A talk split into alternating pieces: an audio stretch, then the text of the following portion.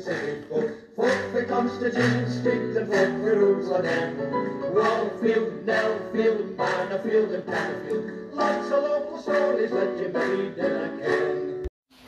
Hi, now. It's me, Alan Smith, where we publish stories of today's paper on Monday, July 24th. So, a front page of paper today is um, dock worker dies following horror harbour accident. So, yeah, very good in. And um, family and friends have uh, spoken of their sorrow after a dock worker named locally as Abby Ross died in a tragic accident at the weekend.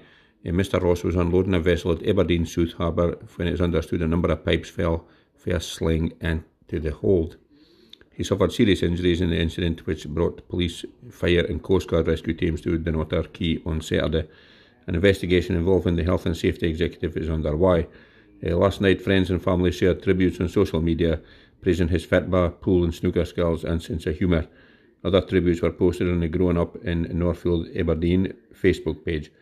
Uh, the Danish firm Lauritzen, whose vessel Mr. Ross was unloading, sent every sympathy and condolence to his family and said they would assist the investigation. Well, what a job. Um, you know, obviously a tragic uh, thing. If whatever's happened there, and hopefully they'll get to the bottom of it sooner uh, rather than later. And then a daft about the investigation over McCall, but um, it's obviously very boy and sounds like a right good lad if he's, uh, you know, he was a fit bar, pool player, snooker lad, and a good sense of humour. If mere could you went. Um, tragedy for him and, and obviously for his family if was left behind now, but um, yeah, it's uh, not a good story to start off the day, I'm afraid. now, here's a, a no licence, but a tyre fitter set off in a joyride. So, uh, tyre fitter Ryan Laird took a Volkswagen for the business he worked for in a joyride. So, he had no licence or insurance and crashed into a bus stop. So, that was not a very good day for him. Aberdeen Sheriff Court held the 21 year old drove the car dangerously before colliding with the bus stop and then smashing into a white Peugeot. The force of the crash caused the front wheel to detach the court head. Um, Fiscal Deputy Georgia Laird, in relation, I hope, to him, said that around uh, 20 by 2 on July 26 last year, Laird drove at high speed on Victoria Road in Torry, and as he had turned onto St. Fittick's Road, lost control of the car. He then got out of the car and fled down Fit, but the bobby struck him down. that is um, pretty good. Um, he admitted driving dangerously and driving without insurance. Uh, defence solicitor Alex Byrne told the court his client had to, decided to take a car for a test drive. Okay, well, Wonder if he took a Hell Kennedys but just never crashed him. Uh, he removed the car for the garage without their permission. He lost his job as a result. So, Sheriff Margaret Hodge told Laird, It seems to me if you had acted more sensibly, you wouldn't be in court today. she could say that to everybody was up in court, uh, Mrs. Hodge. Uh, I'm sure you regret this decision. She fined Laird of Scotstoun Gardens Aberdeen a total of £840 and disqualified him for driving for a year. He will also have to sit an extended version when he does get round to sit in his test. So, well, that was an expensive um, uh, bogus year, and um, £840 banned for a year, and in an extended version, cheapers. He'd be lucky if he's passed his test before he's a. Now here's a campaigning groups gathered to protest outside Marischal College. So anti-cuts campaigners have gathered outside Marischal College in Aberdeen. Aberdeen Trades Union Council, TUC, and community-based anti-cuts campaign groups gathered at Broad Street on Saturday. Uh, they were gathering as part of the People's Assembly National Day of Action to say enough is enough. Protesters demanded action on food poverty and the cost of living crisis, which they say affects millions of workers, benefit claimants, pensioners, and kids. They banged drums and played music at the beginning of the protest, receiving interested looks from passers by. One of the groups was Aberdeen is Jess Scunnard.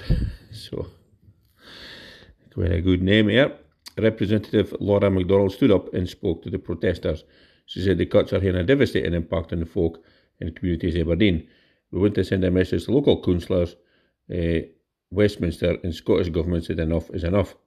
Several protesters held up banners and placards. Uh, Freya Bowes Bison Woodside come along to the protest to make her voice heard, um, saying the Conservatives should never be trusted. She said, We need to get folk uh, and be heard. There's no point sitting on a, a couch. That's what the Tories are banking on with folk being fed up. Also at the protest was campaigners against the proposals to build on St. Fittick's Park in Torry. Uh, Ishbal Sand spoke against the proposals to build an energy transition zone in Torry's only green space uh, to be used as a sewage treatment works and landfill site. Well, that's a bit harsh, I think, but um, oh well, well, at least I have a bad day for it, and um, you know, going by the photos, there's at least at least a dozen of them, so um, we've been like a little choir maybe from there singing at the start, but um, yeah, well, at least they're free to say what they want to say. Now, here's a TV show uh, for cycle hero Josh. So, uh, in the hairdresser, but a cyclist hoping to be the first Scottish winner at the Tour de France will be the subject of a new TV documentary showcasing his journey uh, through depression to a world record. Josh Quigley, first 30, for Livingston, attempted to take his own life in 2015. Uh, but despite Nahan uh, cycled since he was uh, alone, he got on a bike and has never looked back. He soon started to set himself challenges, including to cycle around the world, which he did despite a major accident. Uh, the documentary will air on BBC One at half past seven on Friday, July 28th. So, crikey, well, absolutely, you know, well done to him because that's um, a heck of a turnaround that and uh, just shows you if you get into something that's you're passionate about, you know, life takes on a whole new meaning. So, well done to him, and that looks like it'll be a a very good uh, story on Friday night on BBC One.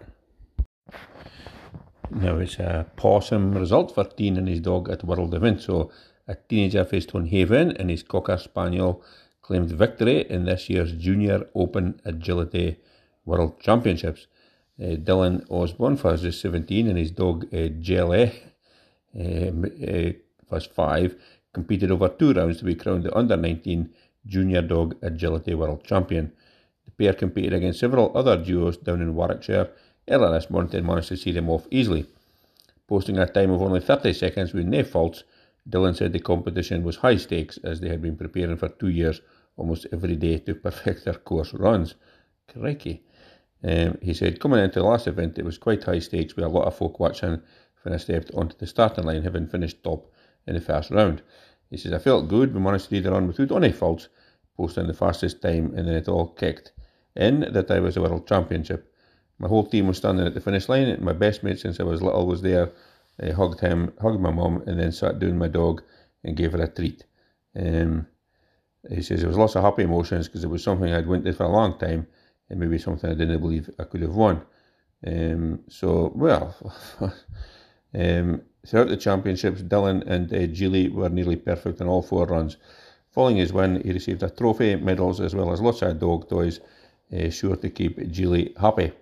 She's been part of the Osborne family since she was a puppy and has been a loyal companion with a healthy, competitive nature, according to Dylan. Well, that's fantastic, you know, for a, a loon. You can see a picture of the dog out the gelatin. It looks like it's gone like a clapper running way up and over a seesaw thing and um, just running for Archworth. So, uh, well done to the pair of them. Fantastic effort. And uh, you know, Stonehaven's just a place that never ceases to amaze you. Now, just finish up with sport as normal. The back page paper is um, Morris gets boost by Robson's wise word. So, this is winger Shayden Morris has revealed how talks with boss Barry Robson boosted his confidence and left him ready to make an impact in the new season. The 21 year old insists uh, words of wisdom and support for Robson have left him in a better place after a frustrating debut campaign for the Dons. A hamstring injury that uh, required surgery wrecked the winger's first season up to So, well, here's hoping he's um, he seems to have had a good pre-season this year, and he's a um, tip top and ready to go. And uh, you know, hopefully, it'll make a, a big odds to how he uh, performs for the Dons this season. But uh, wish him all the best anyway, and uh, come on, everybody. now, that's me done for the announcement. We publish stories of today's Press Journal on Monday, uh, 24th of July, 2023. And um, it been too bad a day and everything today. It's quite rain on it I seen and uh, you know certainly no sunny but it's no cold and uh, just fine for going about. Um, the sun did both good whiles for him and but never bad for long. So um, anyway, thank you very much for listening to this podcast. New hope you enjoyed it. If you did, please make sure and tell a pal about it. Um, um, you know, there's heaps and heaps of all episodes if folk would like to listen to them. And if um, you want to follow us on Spotify, then that is um, the best way to make sure you never miss an episode. So if you can do that, that would just be tip top. In the meantime, thanks very much. Cheers now. Fuck the Constitution, the rules Nellfield, Manorfield and. Lots of stories.